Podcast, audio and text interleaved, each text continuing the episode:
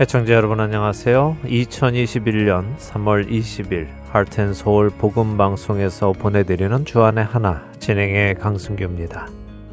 지난 한 주도 예수 그리스도를 본받아 서로를 섬기고 사회를 섬김으로 하나님 아버지께서 영광 받으시게 한 여러분 되셨으리라 믿습니다.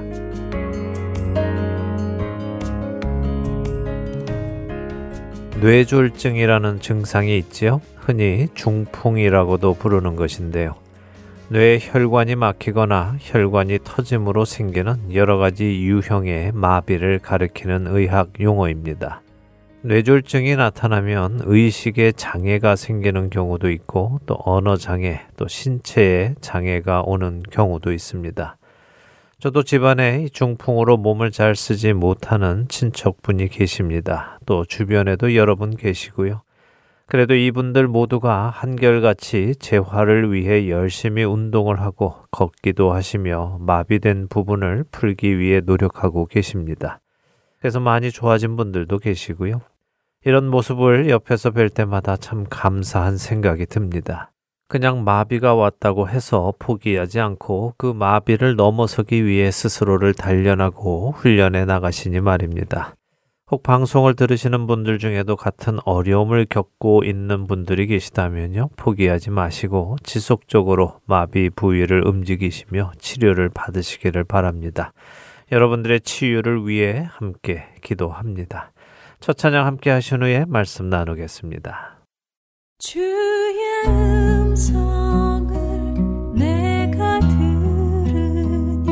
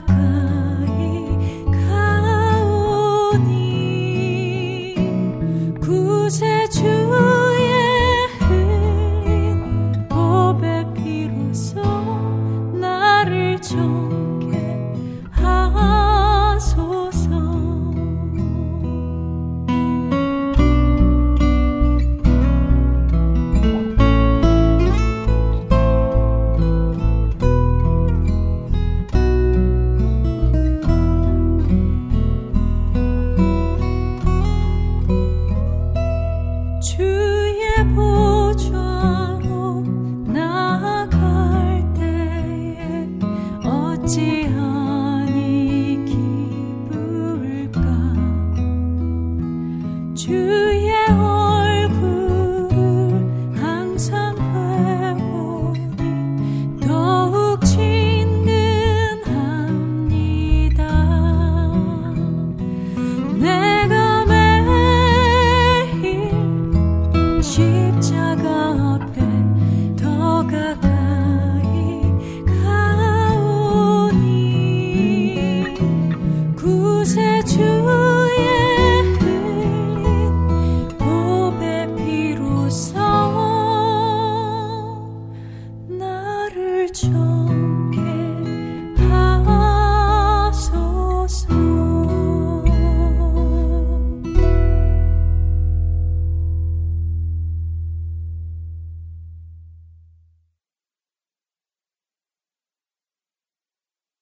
복음서에서 예수님께서는 많은 병자들의 병을 고쳐 주셨습니다. 나병 환자는 물론 손 마른 자, 혈루병 걸린 자, 보이지 않는 자, 들리지 않는 자, 말할 수 없는 자, 걸을 수 없는 자 등 많이 있지요.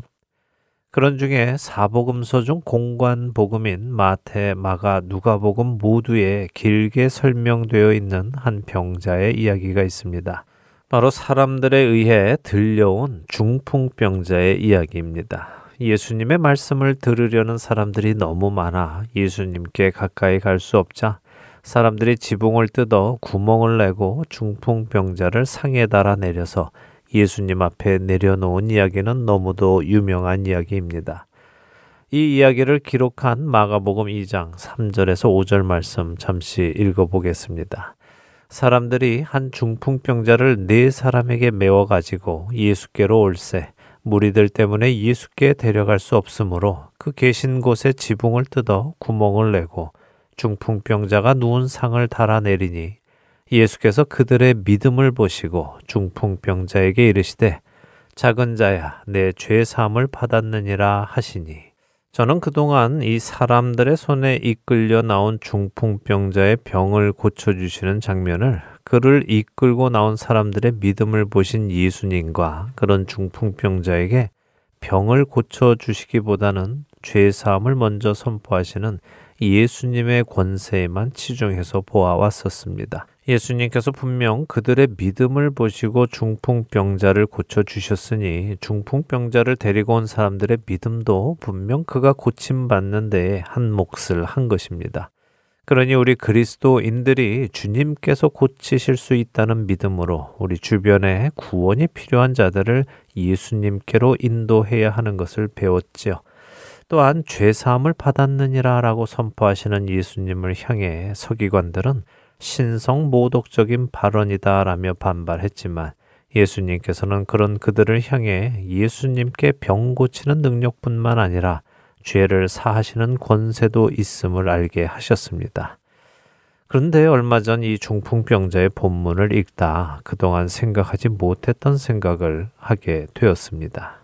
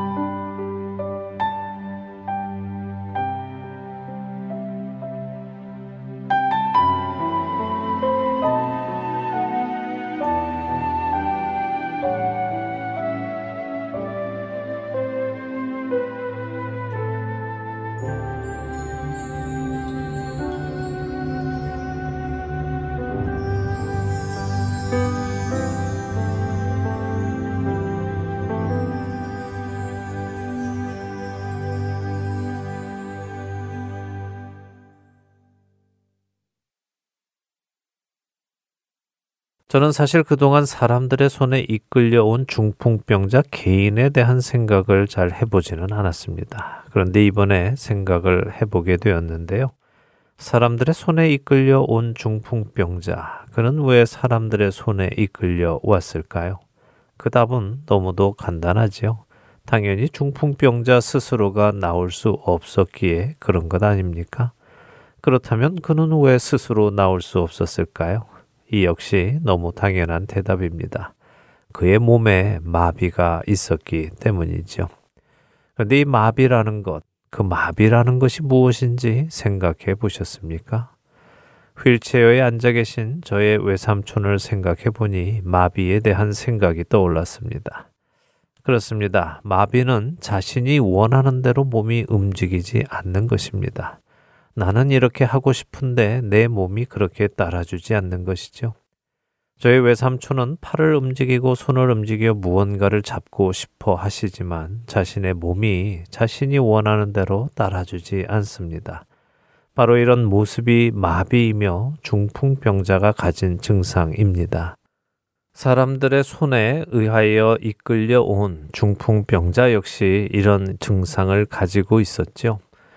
이런 그를 향해 예수님께서는 병을 고쳐 주시기 전에 한 가지를 먼저 하셨습니다. 바로 죄 사함을 선포하신 것입니다.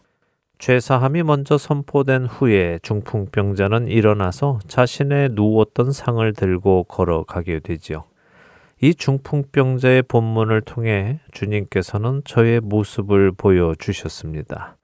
아니, 저뿐 아니라 죄 아래에서 힘들어하는 우리 모두의 모습을 보여주셨습니다. 마태복음 9장, 마가복음 2장, 누가복음 5장에 나오는 이 중풍병자의 모습은 구원을 받아야 하는 우리 모두의 모습을 보여주시는 것이었습니다.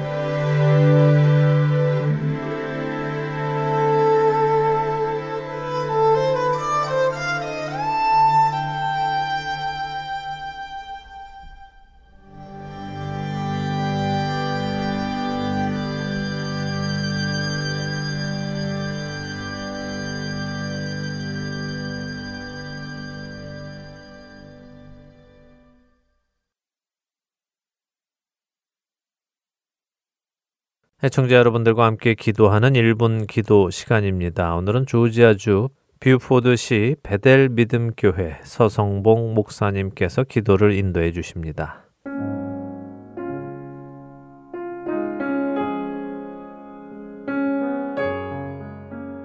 안녕하세요. Heart and Soul 복음방송 1분 기도 시간입니다.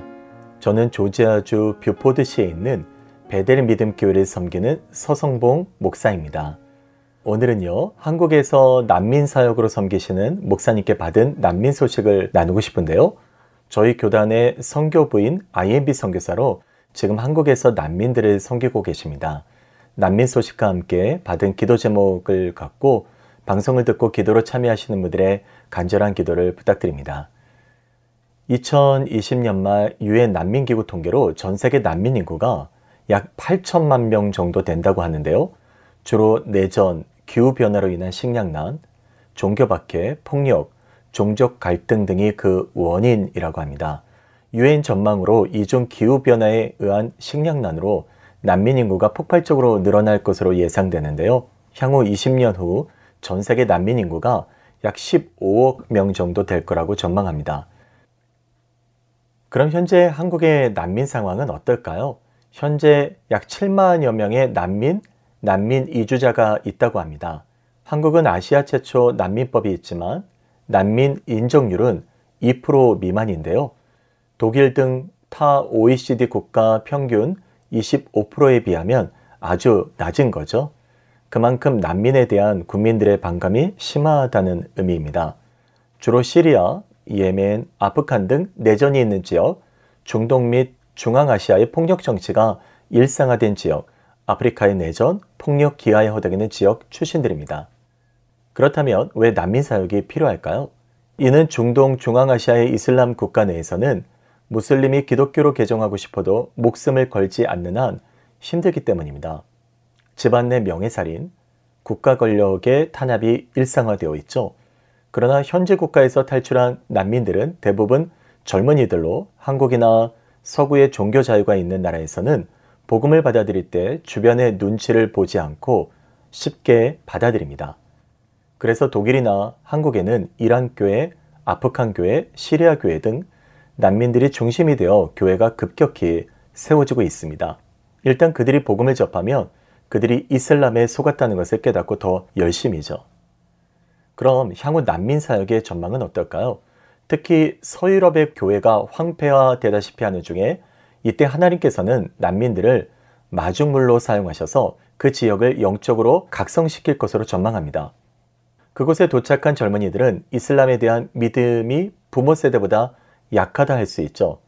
사도행전 7장까지 기독교 박해가 굵게 달해서 스테반이 순교하자 사람들이 두려움에 차서 뿔뿔이 흩어져 사도행전 8장 이후에 지중해 주변에 본격적으로 초대교회들이 세워졌습니다. 하나님은 당시에 흩어진 사람들 주로 유대인들이죠. 그들은 디아스포라 즉 난민으로 흩어져 복음을 전하고 교회를 세운 것이죠. 이런 연으로 인해 저희 교단의 IMB도 최근 들어 난민 사역에 힘을 쏟고 있습니다. 또한 뜻 있는 선교단체들이 난민 사역의 뜻을 모으고 있습니다. 여러분, 지금 말씀드린 난민 사역의 중요성을 기억하시면서요. 함께 기도를 부탁드립니다. 기도 제목을 알려주신 선교사님은 IMB 소속의 앤드류 선교사님이십니다. 선교사님 가정은 앞으로 한국에서 독일로 가게 되실 예정인데요. 현재 한국에서 난민들 비자 관련해서 통역해주고 법원 서류를 만들어주고 그들과 함께하는 예배 및 기도회를 인도하고 계십니다. 또한 난민들이 사는 곳에 가서 구제 활동을 하십니다. 선교사님 내부는 페르시아어 등 현지 언어를 공부하고 이런 일들을 감당하고 계신데요. 주님께서 지혜와 능력을 주시고 강건함으로 함께 해 주시길 기도해 주십시오. 또한 앞에서 말씀드린 난민들 사역이 더 활발하게 지속되며 일어날 수 있도록 많은 사람들이 이에 관심을 갖고 협력하도록 함께 기도를 부탁드립니다. 다 함께 기도하시겠습니다.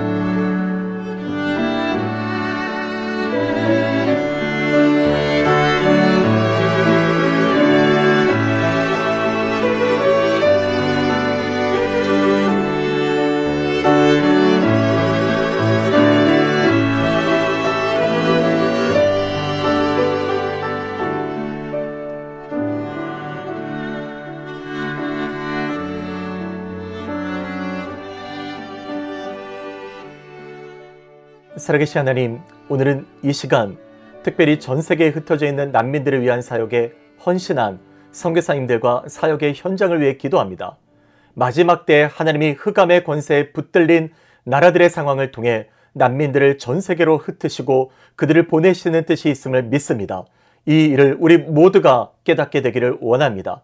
흩어진 난민들이 그곳에서 그들의 상한 마음을 치유하시고 구원으로 인도하시는 하나님을 만나게 하시고 돕는 이들을 통해 구원의 문을 열어주시길 바랍니다.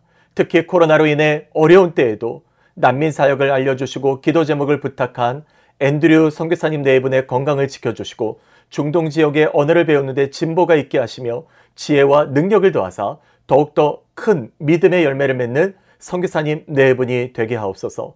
그 외에도 이름도 빛도 없이 전 세계에서 흩어진 난민들을 위해 각 나라에서 섬기시는 선교사님들의 사역과 가정을 지켜주시고 재정적인 도움이 끊이지 않게 하시며 사역의 현장에 난민들이 예수를 주와 그리스도로 영접하는 수많은 구원의 백성들이 일어나도록 주여 인도하시고 축복하옵소서. 이 모든 기도에 응답하시고 함께 하시는 하나님의 은혜와 인도하심에 감사드리며 우리 주 예수님의 이름으로 기도드립니다. 아멘.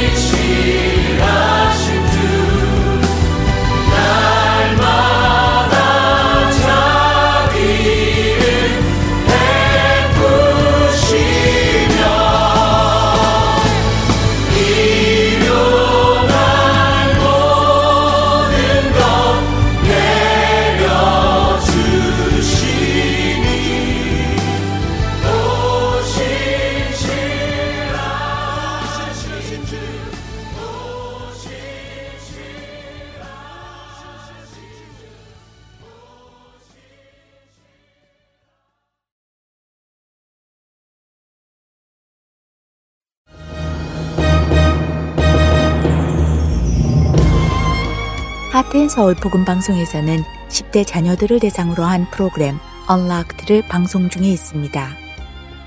미국 Kids for Kids 미니스트리의 협찬을 받아 방송되는 Unlocked는 자라나는 청소년들이 성경을 가까이 하고 성경의 말씀을 오늘의 삶에 조화시킬 수 있도록 도움을 주는 프로그램입니다. Unlocked 프로그램은 mp3 cd, 홈페이지, 스마트폰 앱으로 들으실 수 있습니다. 언락트와 함께 우리 청소년들이 주 안에서 성경적 가치관을 세워나가기를 바랍니다.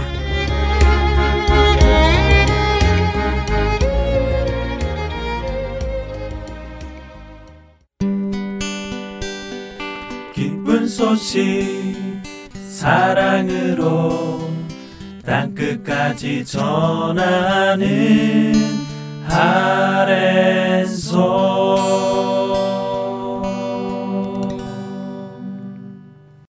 계속해서 함께 읽는 계시록으로 이어드립니다.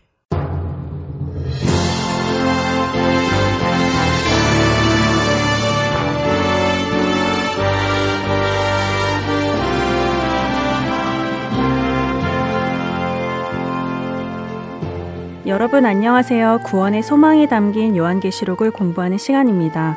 함께 있는 계시록 진행의 김명아입니다. 네, 여러분 안녕하세요. 강승규입니다. 지난 시간 요한계시록 21장까지 끝마쳤고 오늘 드디어 요한계시록의 마지막 장 22장을 보게 되었습니다. 네.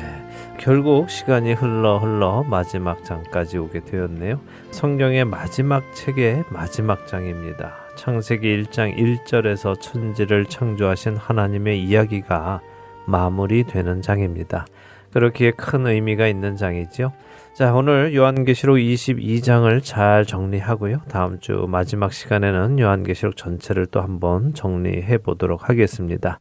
요한계시록 22장 1절과 2절, 2절 읽고 시작할까요? 네, 요한계시록 22장 1절과 2절입니다. 함께 읽겠습니다. 또 그가 수정같이 맑은 생명수의 강을 내게 보이니 하나님과 및 어린 양의 보좌로부터 나와서 길 가운데로 흐르더라. 강 좌우에 생명나무가 있어 열두 가지 열매를 맺되 달마다 그 열매를 맺고 그 나무 잎사귀들은 만국을 치료하기 위하여 있더라. 자, 새 예루살렘을 보여주었던 천사가 이번에는 수정같이 맑은 생명수의 강을 보여줍니다.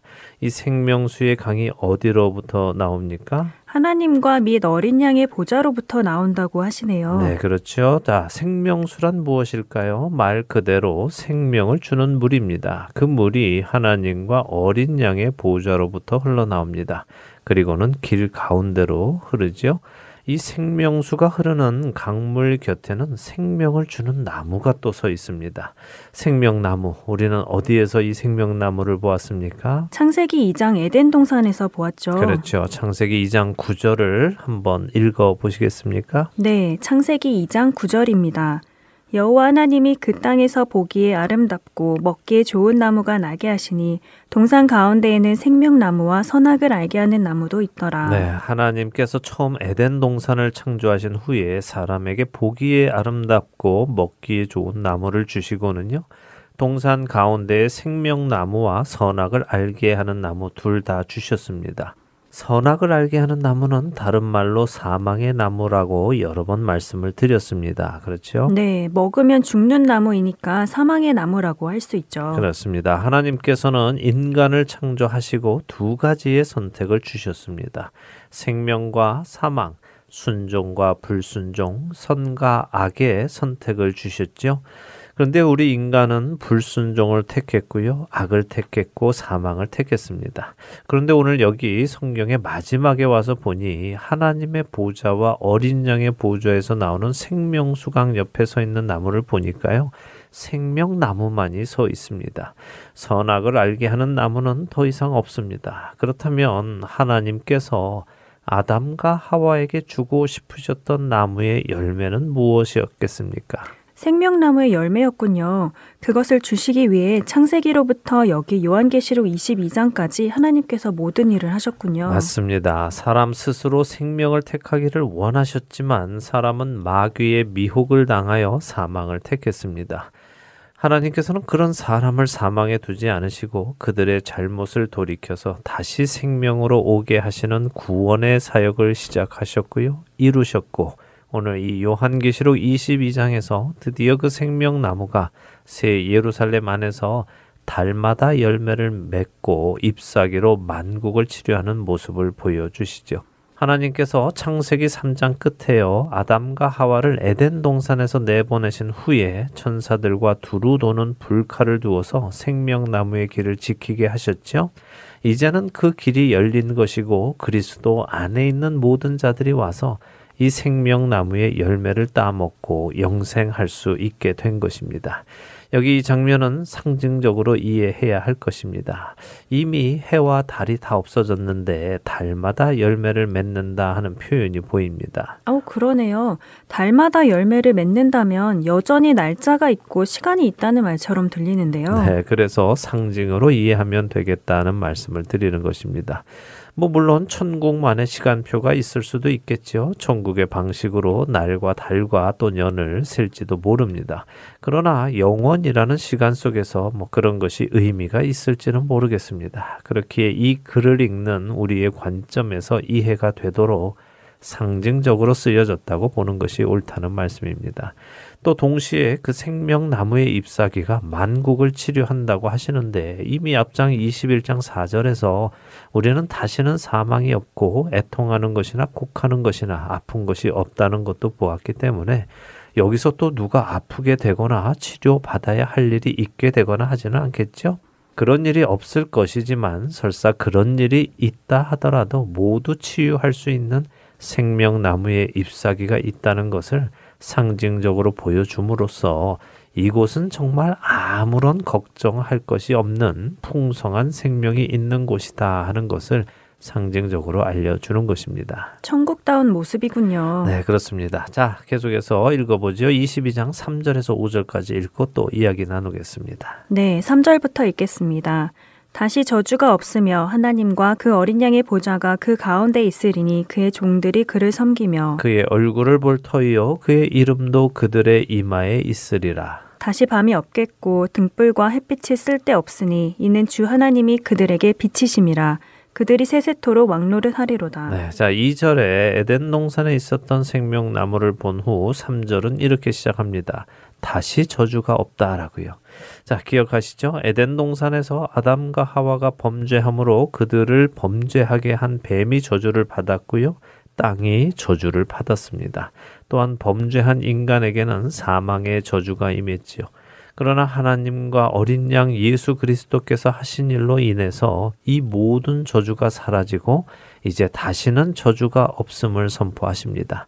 그리고 그의 종들이라고 하시는데요. 하나님과 예수님의 종들, 곧 믿음으로 구원받은 모든 하나님의 백성들이 하나님과 어린 양 예수님과 함께 거하며 서로가 서로를 섬기며 얼굴과 얼굴을 맞대고 봅니다. 이것은 놀라운 일입니다. 왜냐하면 성경 속에서 죄인들은 하나님의 얼굴을 볼 수 없었기 때문이죠. 맞아요. 그랬죠. 하나님의 얼굴을 보는 자들은 죽었는데 이제는 그렇지 않다는 것이군요. 그렇습니다. 죄인은 하나님의 얼굴을 보면 죽었지만 새 예루살렘에 간 백성들은 죽지 않고 오히려 하나님의 얼굴을 뵐 수 있습니다. 그들의 모든 죄가 사해졌기 때문이며 그들이 하나님 앞에 설 만큼 의로운 자들이 되었기 때문입니다. 그리고 이 모든 것은 누구의 공로입니까? 바로 예수 그리스도의 공로이죠. 보세요. 그래서 이 성도들의 이마에 하나님의 이름, 예수님의 이름이 있는 것입니다. 계시록을 계속 보면 볼수록 하나님과 예수님이 동일시되고 있음을 보게 되네요. 예수님이 아버지와 나는 하나다라고 말씀하신 그대로요. 맞습니다. 이 두 분을 굳이 구별하려 할 이유가 없습니다. 요한계시록의 저자도 그렇게 하고 있지 않으니까요. 자, 이제 이곳에는요, 밤도 없고 등불과 햇빛도 쓸데 없다고 다시 말씀하십니다. 주 하나님이 그분의 백성들에게 비치시기 때문입니다. 이제 이들은 영원히 주님의 통치를 받으며 또한 그분들과 함께 하나님께서 창조하신 모든 세상을 의와 거룩함으로 영원히 함께 통치하게 되는 것입니다. 자, 이것이 하나님께서 인간에게 주시고자 하셨던 궁극적인 목적입니다. 이것을 위하여 하나님은 천지를 창조하기 시작하신 것이며 역사 속에서 그 모든 일을 해 오신 것입니다. 정말 감격적이네요. 성경의 목적이 이루어지는 순간이 바로 이 순간이라는 것이 말이에요. 네, 감격적이죠. 이렇게 해서 천국, 새 예루살렘에 대한 모든 예언은 마칩니다. 이제는 경고의 말씀을 요한에게 주시는데요. 어떤 경고의 말씀을 주시는지 보도록 하죠. 요한계시록 22장 6절과 7절 읽겠습니다. 네. 또 그가 내게 말하기를 이 말은 신실하고 참된지라 주 곧 선지자들의 영의 하나님이 그의 종들에게 반드시 속히 일을 보이시려고 그의 천사를 보내셨도다. 보라 내가 속히 오리니 이 두루마리의 예언의 말씀을 지키는 자는 복이 있으리라 하더라. 사실 6절과 7절은 말을 하는 화자가 서로 다릅니다. 6절은 천사가 하는 말입니다. 천사가 요한에게 이 말은 신실하고 참되다라고 합니다. 어떤 말일까요? 지금까지 주신 모든 계시, 곧 요한계시록의 모든 말씀을 뜻하는 것인가요? 맞습니다. 지금까지 주신 모든 계시가 신실하고 참되다라고 말씀하십니다. 지금까지 선지자들에게 성령을 보내셔서 예언하게 하셨던 그 하나님께서 그의 종들에게 반드시 속히 되어질 일을 보이시려고 천사를 요한에게 보내셔서 이것을 기록하게 하신 것이라는 말씀이지요. 그리고 이어지는 7절에는 예수님께서 말씀을 하시는데요. 뭐라고 하십니까? 내가 속히 오리니 이 두루마리의 예언의 말씀을 지키는 자는 복이 있으리라 라고 하시네요. 네. 역시 말씀을 지키는 것이 복이 있다고 하시네요. 읽고 듣는 데서 그치는 것이 아니라요. 그렇습니다. 우리 시대의 그리스도인들이 반드시 명심하여 들어야 할 예수님의 말씀입니다. 그동안은 우리가 요한계시록이 어렵다고 해서 덮어두고 있었습니다. 그러나 이제 우리는 요한계시록을 1장 1절부터 한 절 한 절 읽고 해석을 해왔습니다. 그렇기에 이제는 읽고 듣고 배운 이것을 행하고 지켜야 합니다.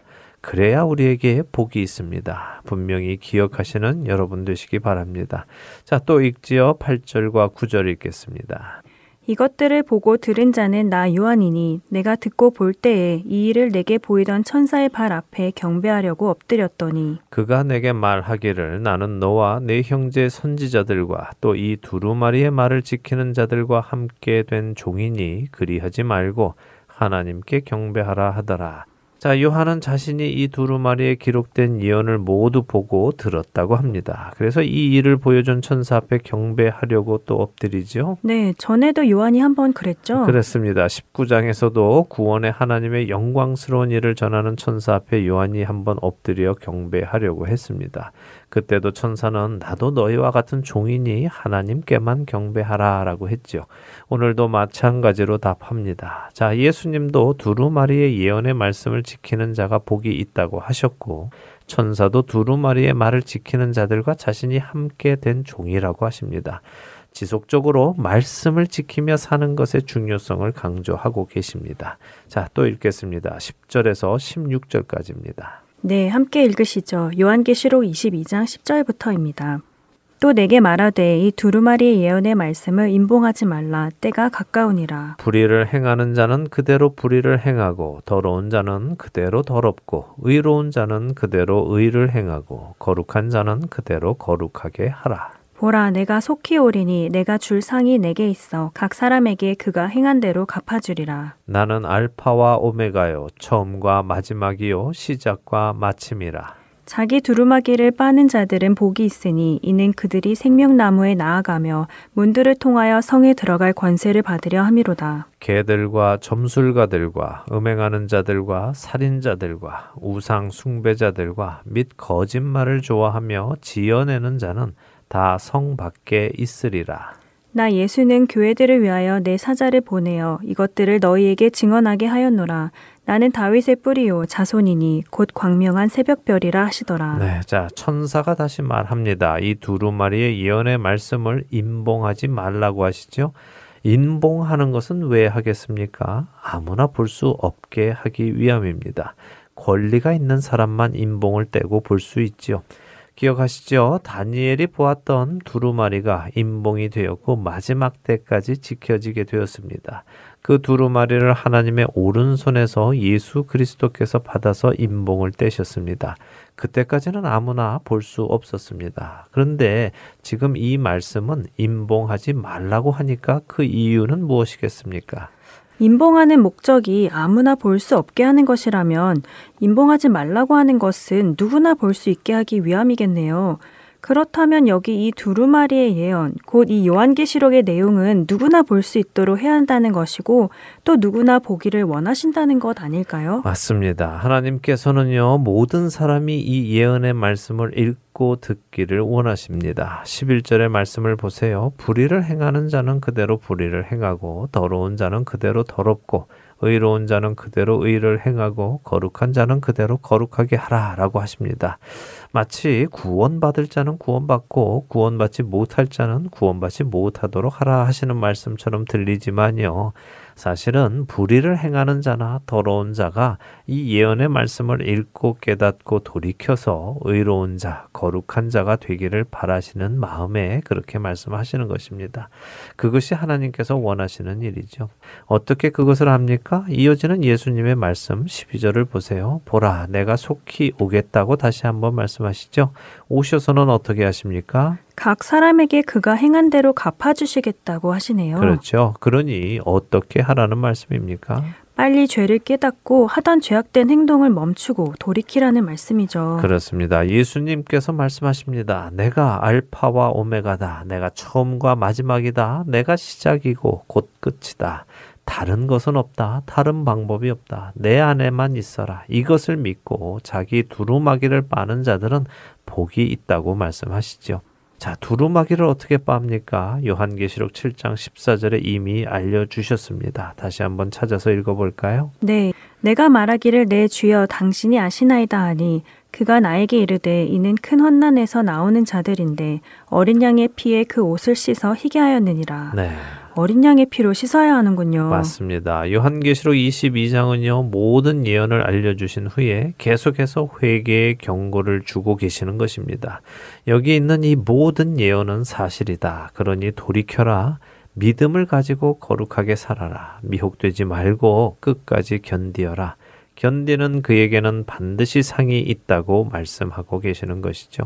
너희가 15절의 표현처럼 개처럼 더럽게 살거나 점수를 하거나 음행을 하거나 살인을 하거나 우상숭배를 하거나 거짓말을 좋아하고 지어낸다면 너희는 이 거룩한 새 예루살렘 성에 들어오지 못한다 라고 말씀하고 계십니다. 예수님 당시의 개는요, 요즘처럼 애완견이 아니라 때로 몰려다니면서 사람들에게 피해를 주고 자신들의 오물을 먹는 더러운 동물을 표현합니다. 점수를 하는 것은 다른 신을 섬기는 것이지요. 또 음행이나 살인 이러한 표현들은 예수님께서 마태복음 5장에서 풀이해 주신 말씀을 기억하고 적용하셔야 합니다. 마태복음 5장이요. 산상수훈 말씀인가요? 네. 음욕을 품고 여인을 보는 자마다 이미 마음에 가늠하였고 형제에게 노하는 자마다 심판을 받는다는 말씀 말인가요? 그렇습니다. 마태복음 5장에서 예수님은 예법 곧 율법을 설명해 주시면서 율법의 정신을 설명해 주셨죠. 그때도 분명히 형제에게 노하는 자마다 심판을 받고 형제에게 미련한 놈이라 하는 자는 지옥불에 들어가게 될 것이라고 하셨죠. 이러한 말씀들을 그냥 지나쳐서는 안 됩니다. 후회하게 됩니다. 어, 참 어렵네요. 정말 날마다 자신의 영혼을 예수님의 피로 씻음받지 않으면 안 되겠다는 생각이 듭니다. 우리는 정말 매일같이 죄에 노출되고 또 죄를 짓고 하니까요. 좋은 말씀입니다. 날마다 예수님의 보혈 앞으로 나아가서 나의 죄를 용서받고 우리 안에 살아 역사하시는 성령님을 따라 살아가야 합니다. 천국은 대충대충 사는 사람들이 운 좋게 가는 곳이 아닙니다. 성경의 인물들을 한번 생각해 보세요. 어느 누가 대충대충 살았습니까? 그들은 전적으로 하나님께 매달렸고요. 예수님께 매달렸습니다. 하나님을 사랑했고 예수님을 사랑했습니다. 다른 것을 더 사랑하는 사람들은 성 밖에 있을 것이라고 예수님이 말씀하십니다. 부디 예수님의 이 말씀을 새겨 들으시는 여러분과 또 제가 되기를 소원합니다. 자, 16절에 예수님께서는 교회를 위하여 사자를 보내서 이것을 증거하게 하셨다고 하십니다. 그러면서 자신을 다윗의 뿌리요 자손이라고 하시죠. 다윗보다 먼저 계셨던 분이시면서 또 동시에 다윗의 후손으로 오신 메시아이심을 다시 확인시켜 주십니다. 이것은 유대인들에게 주셨던 예언이며 약속이었죠. 여전히 유효한 것이고요. 또 이루어질 약속입니다. 그리고 예수님은 또한 광명한 새벽별이다라고 하십니다. 새벽별은 어떤 의미일까요? 글쎄요, 새벽별은 가장 빛나는 별이라고 들었던 것 같기도 한데 맞나요? 네, 뭐 그런 이야기도 있죠. 보통 이 새벽별을 새벽의 동쪽에서 빛나는 금성이다라고 하기도 합니다.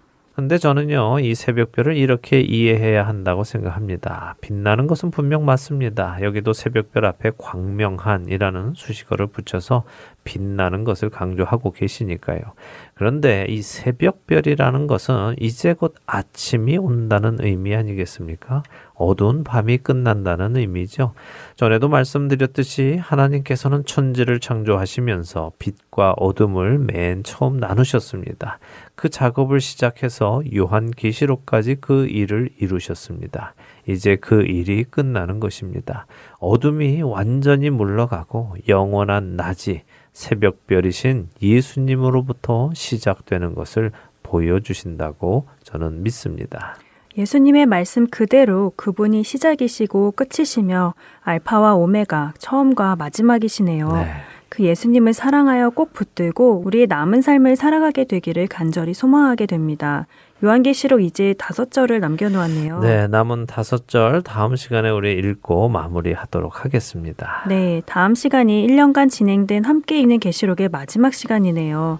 정말 가슴이 벅찹니다. 한 주간도 자신의 두루마기를 깨끗이 씻으시는 여러분 되기를 바라며 오늘 함께 있는 계시록 마치겠습니다. 네, 저희는 다음 주에 다시 찾아뵙겠습니다. 안녕히 계십시오. 안녕히 계세요.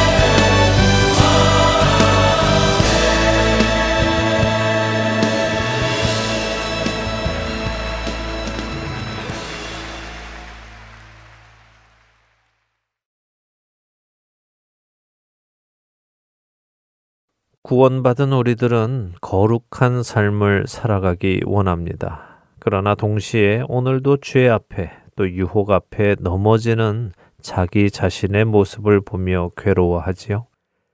성경은 하나님께로부터 난 자마다 죄를 짓지 않는다고 하시는데 나는 도대체 어떻게 된 것인가? 나는 오늘도 죄를 지었는데 그렇다면 나는 마귀에게 속한 자라는 것인가 하며 괴로워합니다. 여러분은 그렇지 않으십니까? 죄를 짓고 싶지 않은데 유혹에 넘어가고 싶지 않은데 오늘도 무너지는 자신을 바라보며 원함은 내게 있으나 선을 행하는 것은 없노라. 내가 원하는 바 선은 행하지 아니하고 도리어 원하지 아니하는 바 악을 행하는도다라며 로마서 7장의 사도 바울의 고백을 나의 고백으로 따라하게 되지는 않습니까? 그런데 바로 이런 우리의 모습이 자신의 마음대로 몸이 움직이지 않는 중풍병자의 모습과 같지 않습니까? 깨끗한 삶, 거룩한 삶, 흠도 없고 점도 없이 살아가고 싶은 것이 우리의 마음이지만 우리의 육신은 그 삶을 살아갈 수 없음을 오늘도 절실히 경험하는 것이 우리의 모습 아닌지요? 우리 모두는 영적으로 중풍병을 앓는 사람 아닙니까? 이제 왜 예수님께서 중풍병자를 고쳐주시기 전에 그의 죄사함을 먼저 선포하셨는지 이해가 됩니다. 자기 마음대로 몸을 움직일 수 없던 그 중풍병자가 자신이 원하는 대로 움직일 수 있게 되기 위해서는 죄의 문제를 먼저 해결받아야 했기 때문입니다. 그것은 바로 영적인 중풍병을 앓고 있는 우리에게도 일어나야 하는 일이고요. 예수님께서 복음서에서 중풍병자를 향해 작은 자야 내 죄 사함을 받았느니라라고 선포하셨을 때는 레위기 4장에서 6장에 하나님께서 지정하신 여러 가지 제사법을 치른 후에 선포되는 사함을 받으리라라는 표현과 같은 표현입니다. 우리의 죄는 그냥 사해지는 것이 아니라 제사를 통하여 제물을 통하여만 사함을 받는 것입니다. 그리고 예수 그리스도께서 친히 제물이 되시고 대제사장이 되셔서 하나님 앞에 제사를 지내 주셨습니다. 그렇기에 우리가 그 중풍병자처럼 죄 사함을 받은 것입니다. 사랑하는 할텐 서울 복음 방송의 청자 여러분, 여러분께서는 예수님을 통하여 그 죄 사함을 받으셨습니까? 죄를 사해 주시는 예수님의 놀라우신 능력 안에 살아가고 계시는지요? 그러므로 내가 한 법을 깨달았노니 곧 선을 행하기 원하는 나에게 악이 함께 있는 것이로다. 내 속사람으로는 하나님의 법을 즐거워하되 내 지체 속에서 한 다른 법이 내 마음의 법과 싸워 내 지체 속에 있는 죄의 법으로 나를 사로잡는 것을 보는도다. 오호라 나는 곤고한 사람이로다. 이 사망의 몸에서 누가 나를 건져내랴. 우리 주 예수 그리스도로 말미암아 하나님께 감사하리로다. 그런즉 내 자신이 마음으로는 하나님의 법을 육신으로는 죄의 법을 섬기노라. 로마서 7장 21절에서 25절의 말씀입니다. 여러분과 저는 곤고한 사람입니다. 우리가 입고 있는 이 몸은 사망의 몸입니다. 오늘도 이 몸은 나의 생각처럼, 나의 마음처럼 선을 향해 하나님의 법을 이루기 위해 가려고 하지 않습니다. 이런 우리를 도대체 누가 지켜줄 수 있습니까? 사도 바울의 고백처럼 오직 우리 주 예수 그리스도만이 이 사망의 몸에서 우리를 건져내실 수 있습니다. 우리가 이 육신의 몸을 입고 사는 동안 우리는 단 한순간도 그분의 도우심에서 벗어나서는 안 됩니다. 의사들은 중풍이 피가 막히거나 혈관 어딘가가 터져서 일어나는 일이라고 했습니다. 우리의 영혼 안에 예수 그리스도의 보혈의 피가 흐르지 않고 어딘가에 막혀버리거나 터져서 새버릴 때 우리 역시 영적인 중풍병에 걸릴 수 있습니다. 내 육신이 내 원대로 움직이지 않을 때 우리의 치유자 되시는 예수 그리스도께로 나아가시기 바랍니다. 그분께서 우리의 죄를 사해 주시고 우리를 치유해 주시고 내 육신이 내 원대로 움직일 수 있도록 도우실 것입니다. 다음 한 주도 치유자 되시는 예수님 앞에 나아가 치유받고 회복받아 승리의 삶을 살아가는 저와 애청자 여러분이 되시기를 소원하며 오늘 주안의 하나 여기에서 마치도록 하겠습니다. 함께 해주신 여러분들께 감사드리고요. 저는 다음 주이 시간 다시 찾아뵙겠습니다. 지금까지 구성과 진행의 강순기였습니다. 애청자 여러분, 안녕히 계십시오.